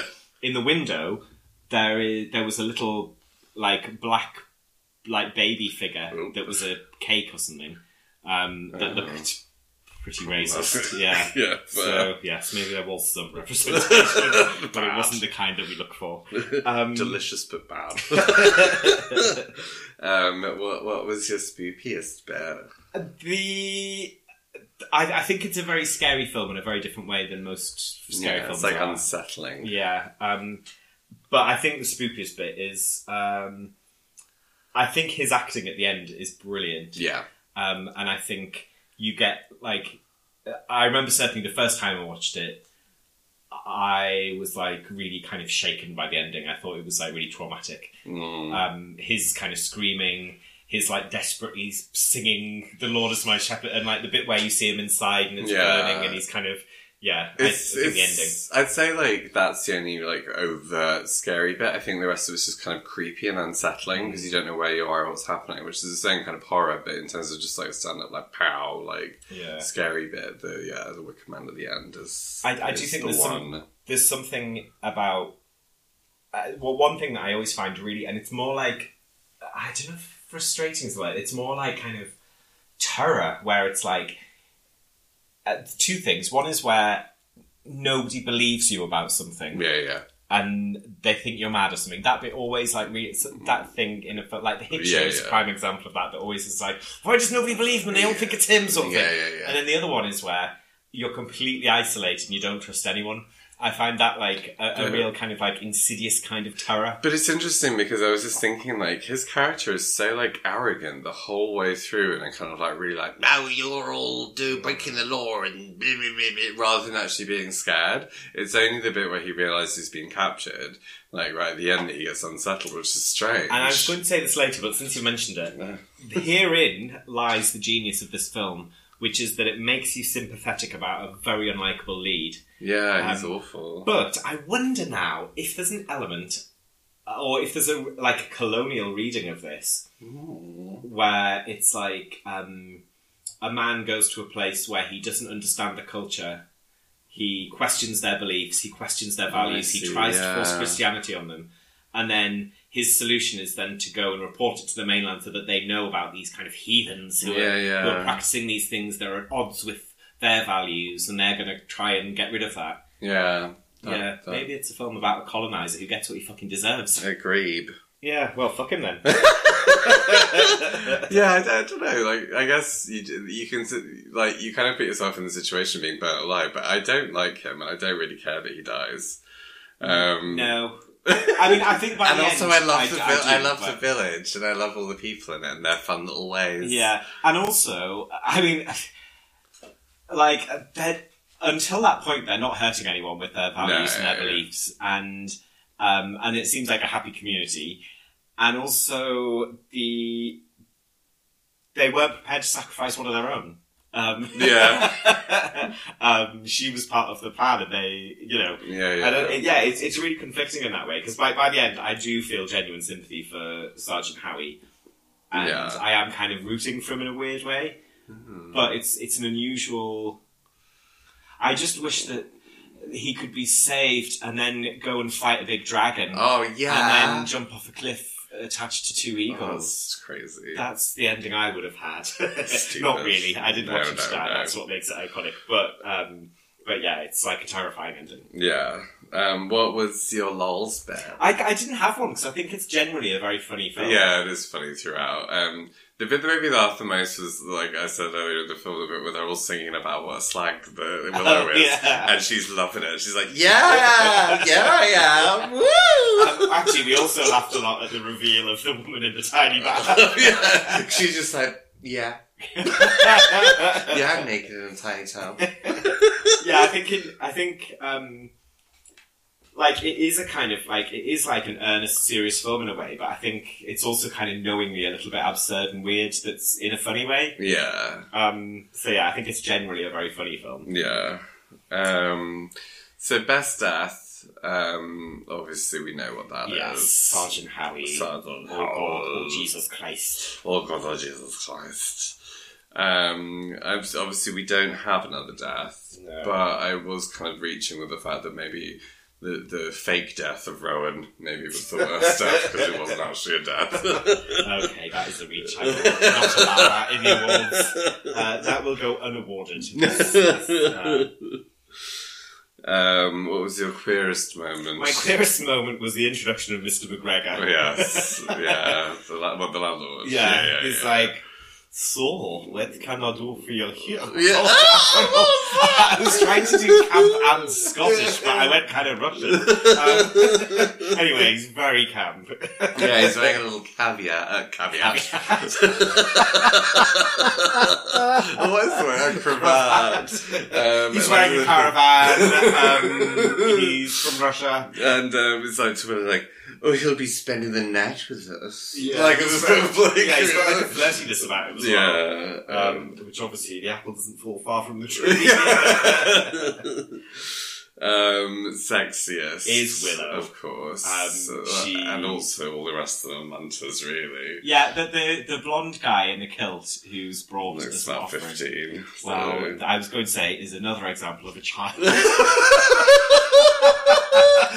I thought he looked like grown, but maybe not. Uh, anyway, Yeah. Willow is the answer. Yes, she is is the like uh, she's like an iconic seventies beauty. She's got that um, just beautiful. Yeah, Love she's just full lips. yeah. Can I offer an additional award just for this film? Go on. Best song, Best Wicker Man. which which going forward we will use for all of the musicals that we review. Musical horrors. God, I wonder how many musical horrors there are. There can't be any.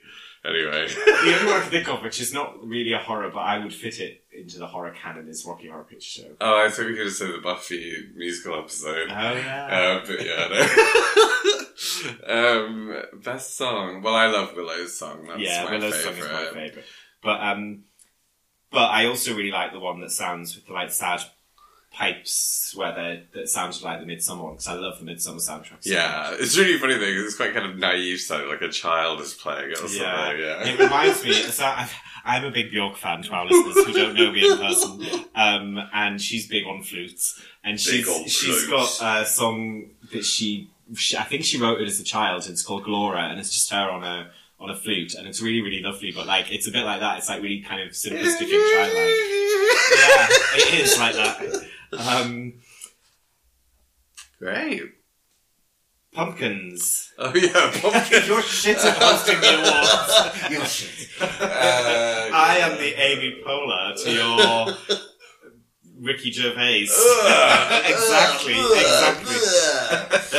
Uh, I think this for me. I don't love it as much as you, and I know you're going to get sad with me for my pumpkins.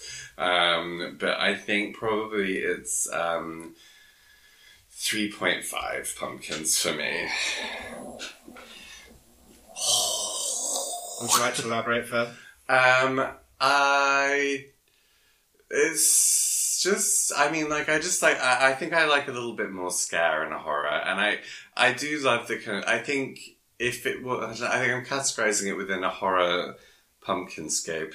Um, and um, and uh, I just I, I I like it's almost like just a sort of twee weird film with a horror ending. Do you know, I don't know. Um, I like it, it just I don't know. It doesn't it doesn't stay with me as much as it does you. Um, basically. Um, although I do love all the kind of like pagany, wiccany kind of like stuff. I don't know. Um, it's, it just doesn't it doesn't float my booty, my booty.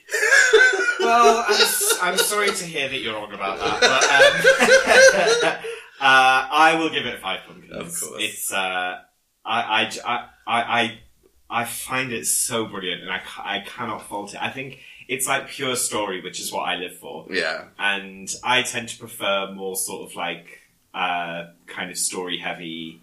Um, uh, yeah, I, I just love it. I love it, and I think um, it, it's my joint favorite alongside the Orphanage and Rosemary's Baby. I just think those are three that you that like tell a beautiful story really, really well. Um, and there's just like there's not a moment that's wasted in that film. I don't think. yeah, Um, and I'm really pleased that that weird dream scene was cut out because that would have been an example where it was just like, you don't need to do this. Yeah, because there's enough yeah. weird happening already. yeah, Um, and for me, I did find, I remember the first, like now I find it very like joyous and funny to watch because I love it so much and I kind of know what's coming. But the first time I watched it, I was terrified.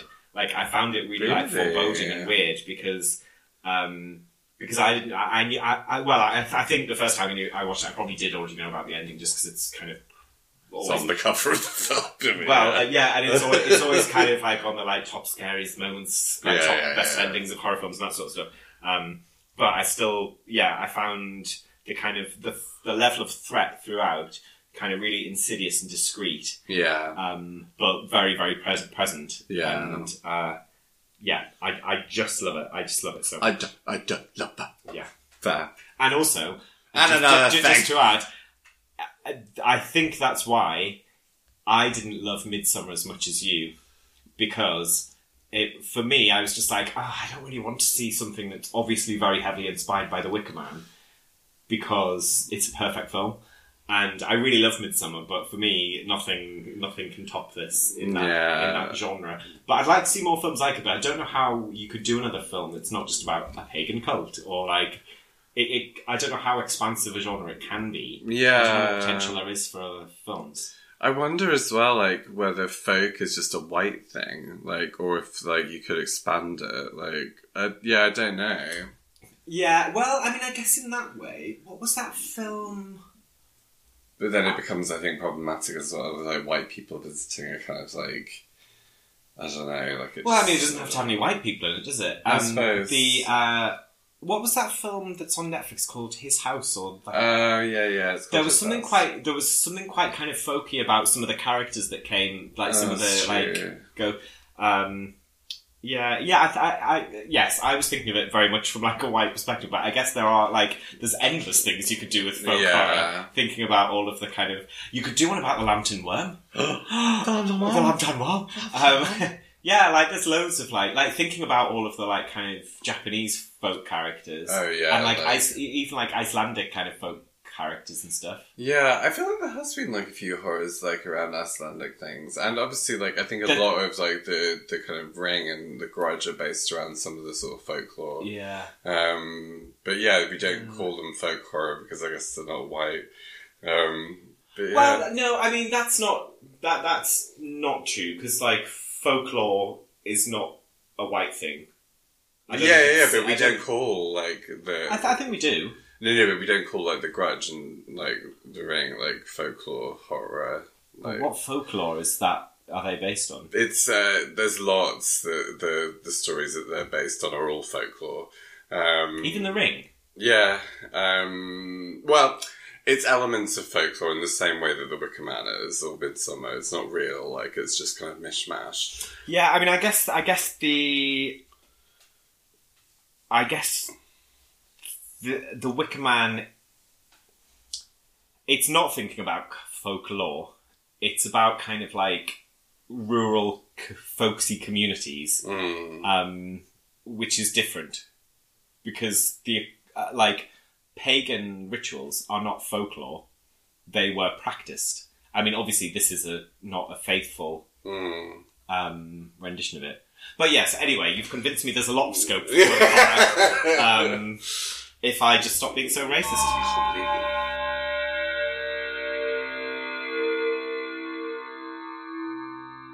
It's time for the Swoopy Bears.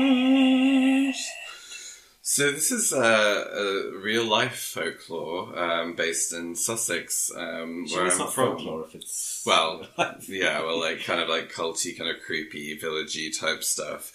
Uh, I weirdly hadn't heard of, even though I'm from Sussex. Um, and it's based around a specific area in the, the, the Sussex Downs uh, called Clapham Woods. Um, Clapham? Clapham, I know, it's like another Clapham, Clapham village. Um, gay village. Clapham, and then touch of it's about gays. the two bros. Clapham, yeah, I'm thinking. Um, and actually, weirdly, we did a lot of like um, downland walking. Um, was the, the physical exercise I choose to do at school because you got to choose, and so we may have walked around here. I don't actually know, but anyway. Um, so I have to uh, give a heads uh, a shout out to um, a specific blog uh, that I stole this from called uh, Dark Histories. Well, it's a podcast as well. I haven't listened to the episode, but they've written it all out in quite a lot of detail. Um, but they've referenced a sadly out of print book, which I tried to find called The Demonic Connection, which is all about this. Um, so. Have you checked the shelves? Because that does sound like something you yeah, accidentally buy. um, so yeah, so Clapham in Sussex is a small rural village known for having a history of pagans and druids. Um, and in the 1970s, it seemed like its occult roots were returning. Um, in the woods near the village, there were reports of animals disappearing, shortly followed by the discovery of bodies. Um, so, Animal bodies. no, human, Human bodies. bodies. Oh. Um, so, nearby on the outskirts of Clapham, there are three earthen hills, uh, purportedly created by the devil. Um, Probably. uh, yeah, definitely. Yeah.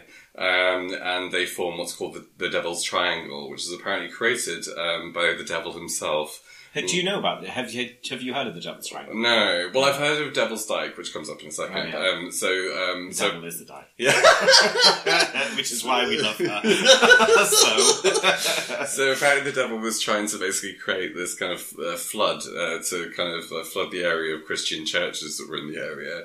Um, on hearing the crow of a rooster, which I didn't know was a thing the devil would like, uh, but he fled, uh, Oh. leaving a large valley, which is now called Devil's Dyke.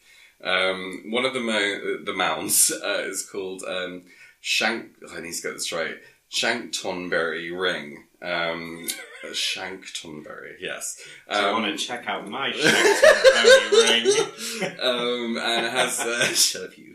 Um, and has a history of strange occurrences, and even famous occultist Aleister Crowley visited to practice magic there. Um, there's also uh, various reports of UFO sightings around the area.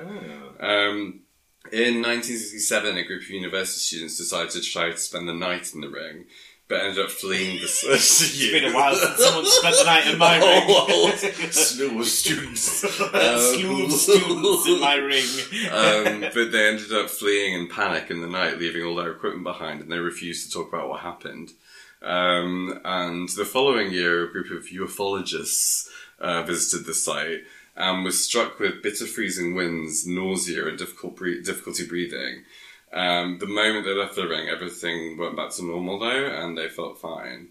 Um, there are plenty of stories people visiting uh, Shanktonbury Ring and Clapham Woods and experiencing sudden dizziness, uh, weakness, sickness, shortness of breath, as well as this overwhelming feeling of being pulled by some kind of force that affects people and animals. Um, it's also remarked upon by the people studying the area. There was one by like a bird watcher or something who said that there's just no sign of wildlife and like it's completely silent around the areas of this woods. Not even a, a rooster to scare away the devil. um, so yeah, dog walkers in the area reported their pets acting strangely, like growling. Um, some of them even the dogs were like paralyzed um, and like experienced foaming at the mouth and fitting. Um, You know, I would really love to have a dog, but my one worry about having a dog is that they. Is this foaming at the mouth thing um, and seeing like spotting the devil but also i watch a lot of true crime and almost always well, dead bodies are found by dog walkers It's true. and it makes me think that I, maybe it's not for me I don't know if you've discovered that many dead bodies around London, but who knows? Um, so yeah, numerous residents experienced yes, L- london is notoriously low on murders I mean, that dead bodies strewn around in public. There's n- nary a, a crime to be heard of here. We leave our doors unlocked. Um, so yes, anyway, so uh, dog walkers have experienced uh, their dogs running off into the woods and never being found again. Um, and even there was a, a story of a man who um, was walking his horse through the woods. and his horse. I don't know why he wasn't riding it, but I anyway. hope he had a little bit of a super. well, actually, he um, so he like he needed to pee desperately, so he tied the horse to a tree and went off to like do his business. And when he came back, the horse was gone, uh, completely disappeared, and he never found it again.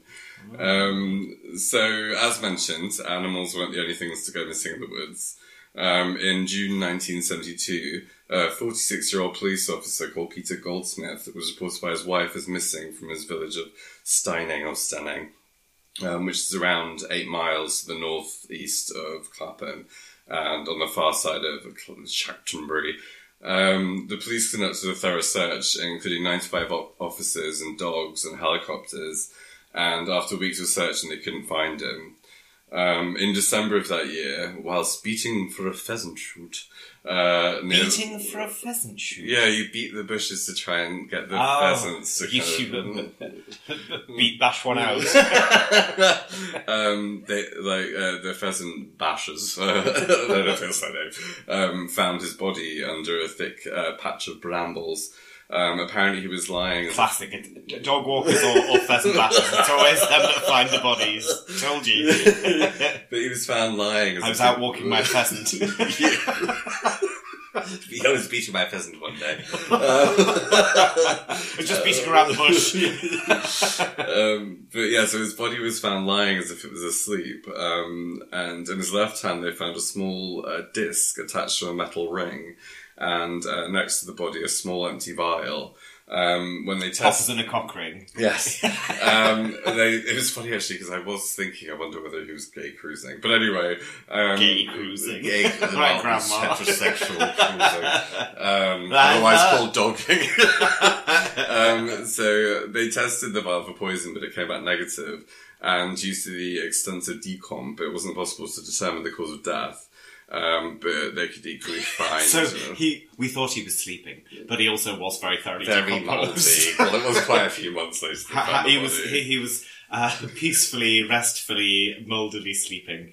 I couldn't see if his eyes were open or not because there were mushrooms in their face. Stop trolling my story.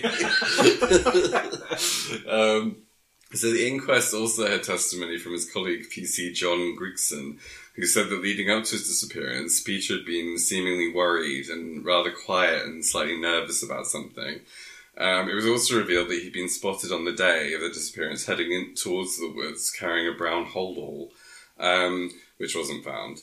Um, Peter had been working as the coroner's officer, which I hadn't heard of before, um, investigating, the, investigating the death of an unidentified woman's body that was also found um, half a mile just his, from where his body was found. Um, subsequent deaths included uh, So d- they don't know the cause of the death. no. Um, of either of them. And then subsequent deaths included uh, Mr. Leon Foster, who's 66, um, who's again found three weeks after disappearing.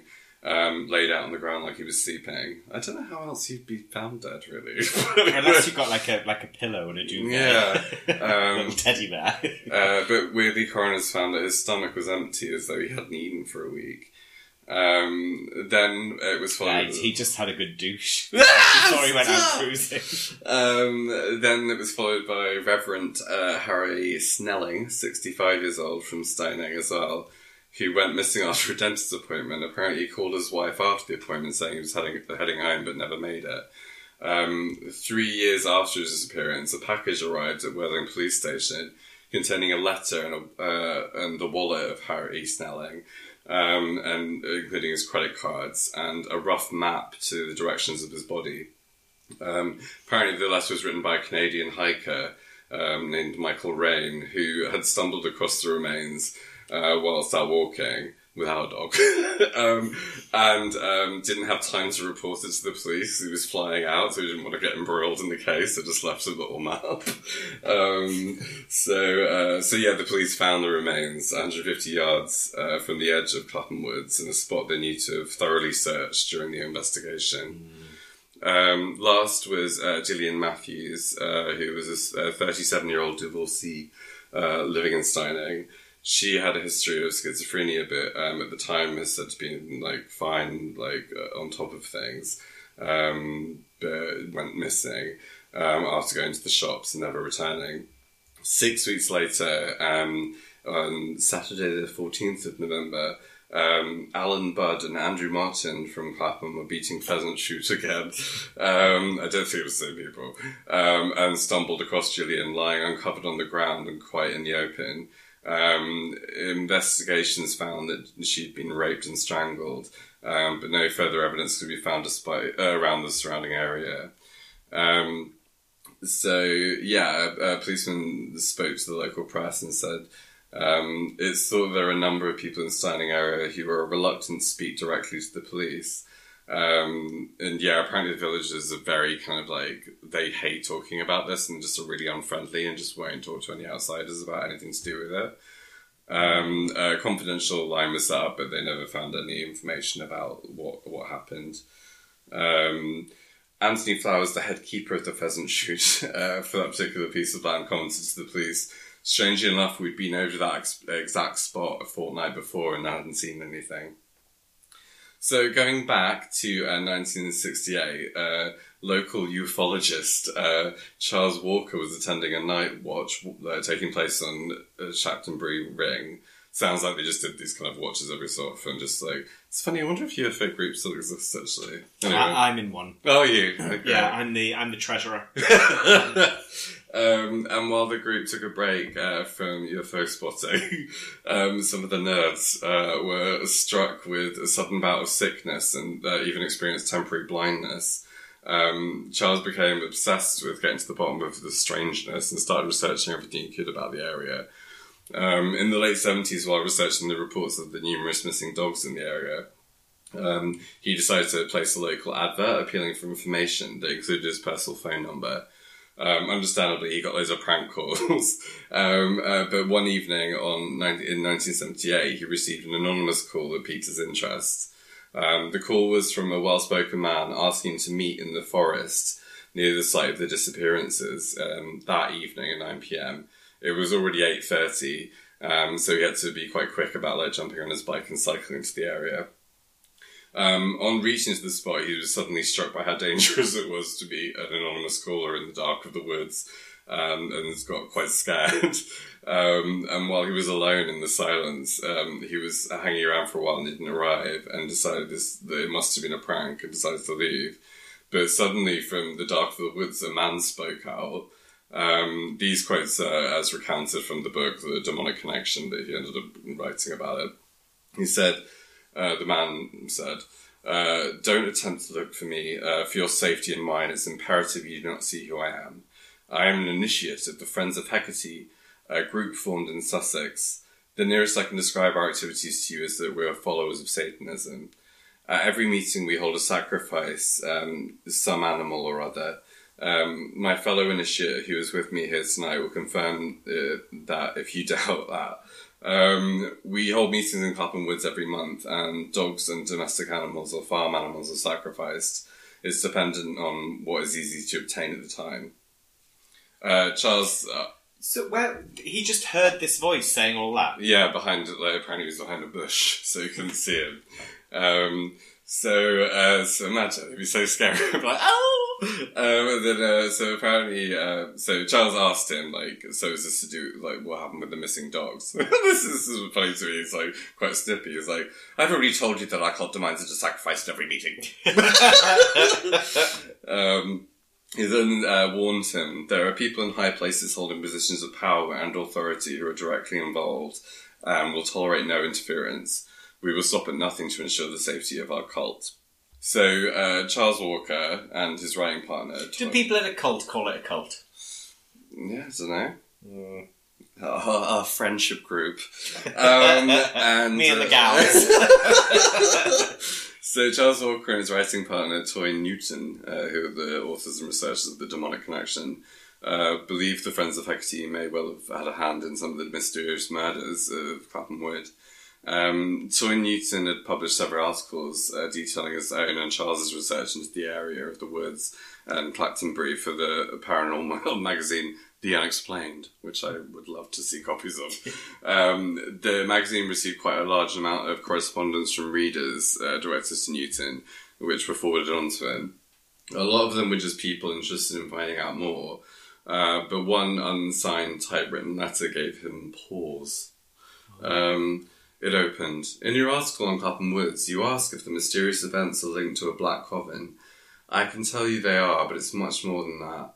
A few years back, a friend of mine joined them. They, they are called the Friends of Hecate. Um, given that Newton had never mentioned the group's name in his article, he believed that there was this was probably from somebody who was actually involved in the group, um, or at least somebody who was like loosely connected to it. Um, the letter goes on. Uh, they meet in the woods and the barn up by the church and make ritual sacrifices at the time of Orion and the Archer. Uh, lots of patching and cla- I guess patching's a place, um, and Clapham people are in it. Uh, but the top ones come from London. Uh, two women and a man. The man is a doctor and about 45, and the women are 30 and 60. Don't know why that's important. Um, uh, they always go back to London after. oh yes, I know them. Yes, he's a doctor, but they are 40 and 30 and 60. Oh, um, Women don't have jobs. um, they always go back to London after their meetings, so no one knows who they are uh, and that they're connected with what goes on. Um, uh, I think this is uh, when there is a human sacrifice. Um, my friend said there are other groups of the same in Winchester and Avonbury, um, a big group in London. I can't remember them all, but lots of people are involved, um, as there are different grades and thousands of members in the outer one, but only about 200 in the inner circle. It's all very secret. The inner core members are protected by the others, who they use as spies and guards to make sure everything is kept secret. Um, at Clapper, then there is about 30 members. Um, who they are, I don't know. Um, it's only because my friend has gone to live abroad that I can tell you about this. He was sick of it all, especially the sacrifices. I'm sick of it, babes. I am sick to the back teeth of these sacrifices. If I had a pound for every sacrifice I'd have to watch. It's sacrifice this, it's sacrifice that. um, and he was very frightened when the police were looking for the vicar you mentioned. And when I said I was going to join the search party on the Downs, he said that there was no need, they'd got him. Um, I thought he meant the police had found him, but they hadn't. And when I asked him later, he told me to shut up. Um, the letter goes on to mention their reasons for using Clapham Woods and about the dark forces. Um, and finally signs off. I can't sign my name, uh, but be warned, they are much more power. They are much more powerful than a black coven. Um, in his research, Newton previously come across a source that told him about a group in London um, who was securing rights around the lands of Clapham Common, no, the Clapham Woods, Clapham Common. um, uh, people who've been purchasing exclusive rights uh, from the privately owned estates uh, from London. Uh, big money exchanges hands. Uh, they don't bag many birds. Lol. Um, I know because I've seen them. So it was his belief basically they were buying up the land so that they could just like perform their occult rituals essentially and hide it. Um, since punish, uh, punishing, publishing uh, the Demonic Connection, Charles Walker has uh, continued to investigate the area and has both video and phot- photographic evidence of uh, ritualistic trinkets and incense found around the large beech uh, tree, which is often found with obscure satanic symbols uh, scribed into the bark in chalk. Um, the wood is apparently now clean of occult, uh, of the occult, according to a post online made by Charles Walker, or maybe not. Uh, despite the ring of trees that sat on the top of Chanctonbury being destroyed in a hurricane in 1987, where the unusual activity centered around, myths persist and missing animals are still being reported to the local paper. Oh, to this very day. To this very day, Sean. day. Isn't that creepy? It's creepy. You know what I always think about this kind of thing? It's the kind of thing that, like,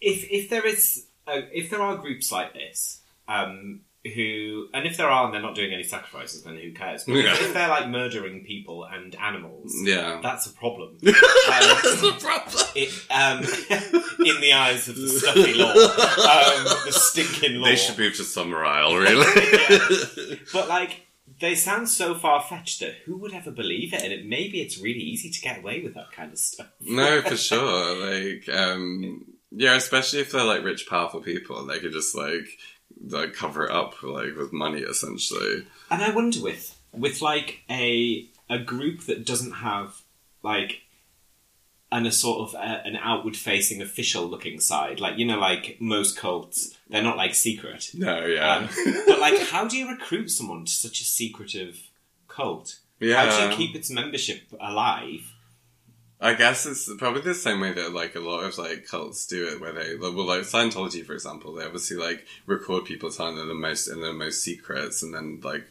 basically blackmail them to not reveal anything about the kind of like the involvement. And I guess if you go to a human sacrifice, you're going to be complicit. Oh, some for sure. But how do you get to the point? Because at least in Scientology, most people have opted in yeah, initially, yeah. even if it's being kind of coerced in some way. But how do you coerce someone to join like a I guess it- something that doesn't have like a public front? yeah, it must just be word of mouth and like choosing members secretly. Yeah, or like you kind of like groom someone that you think might be into it. Or something. Yeah, and I guess it'd probably be a slow, like, kind of like indoctrination process where you just like, you know, you don't go to a human sacrifice straight away. Um, Yeah, eventually. Yeah, I'd hate to be the membership officer for the Friends of Hegarty.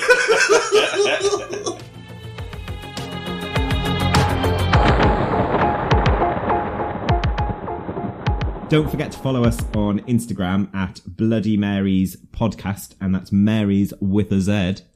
and thanks for our theme tune from uh, The Pink Pound. Uh, you can follow them at The Pink Pound Sound. And if you're enjoying Bloody Marys, please like, subscribe, and share with all your friends.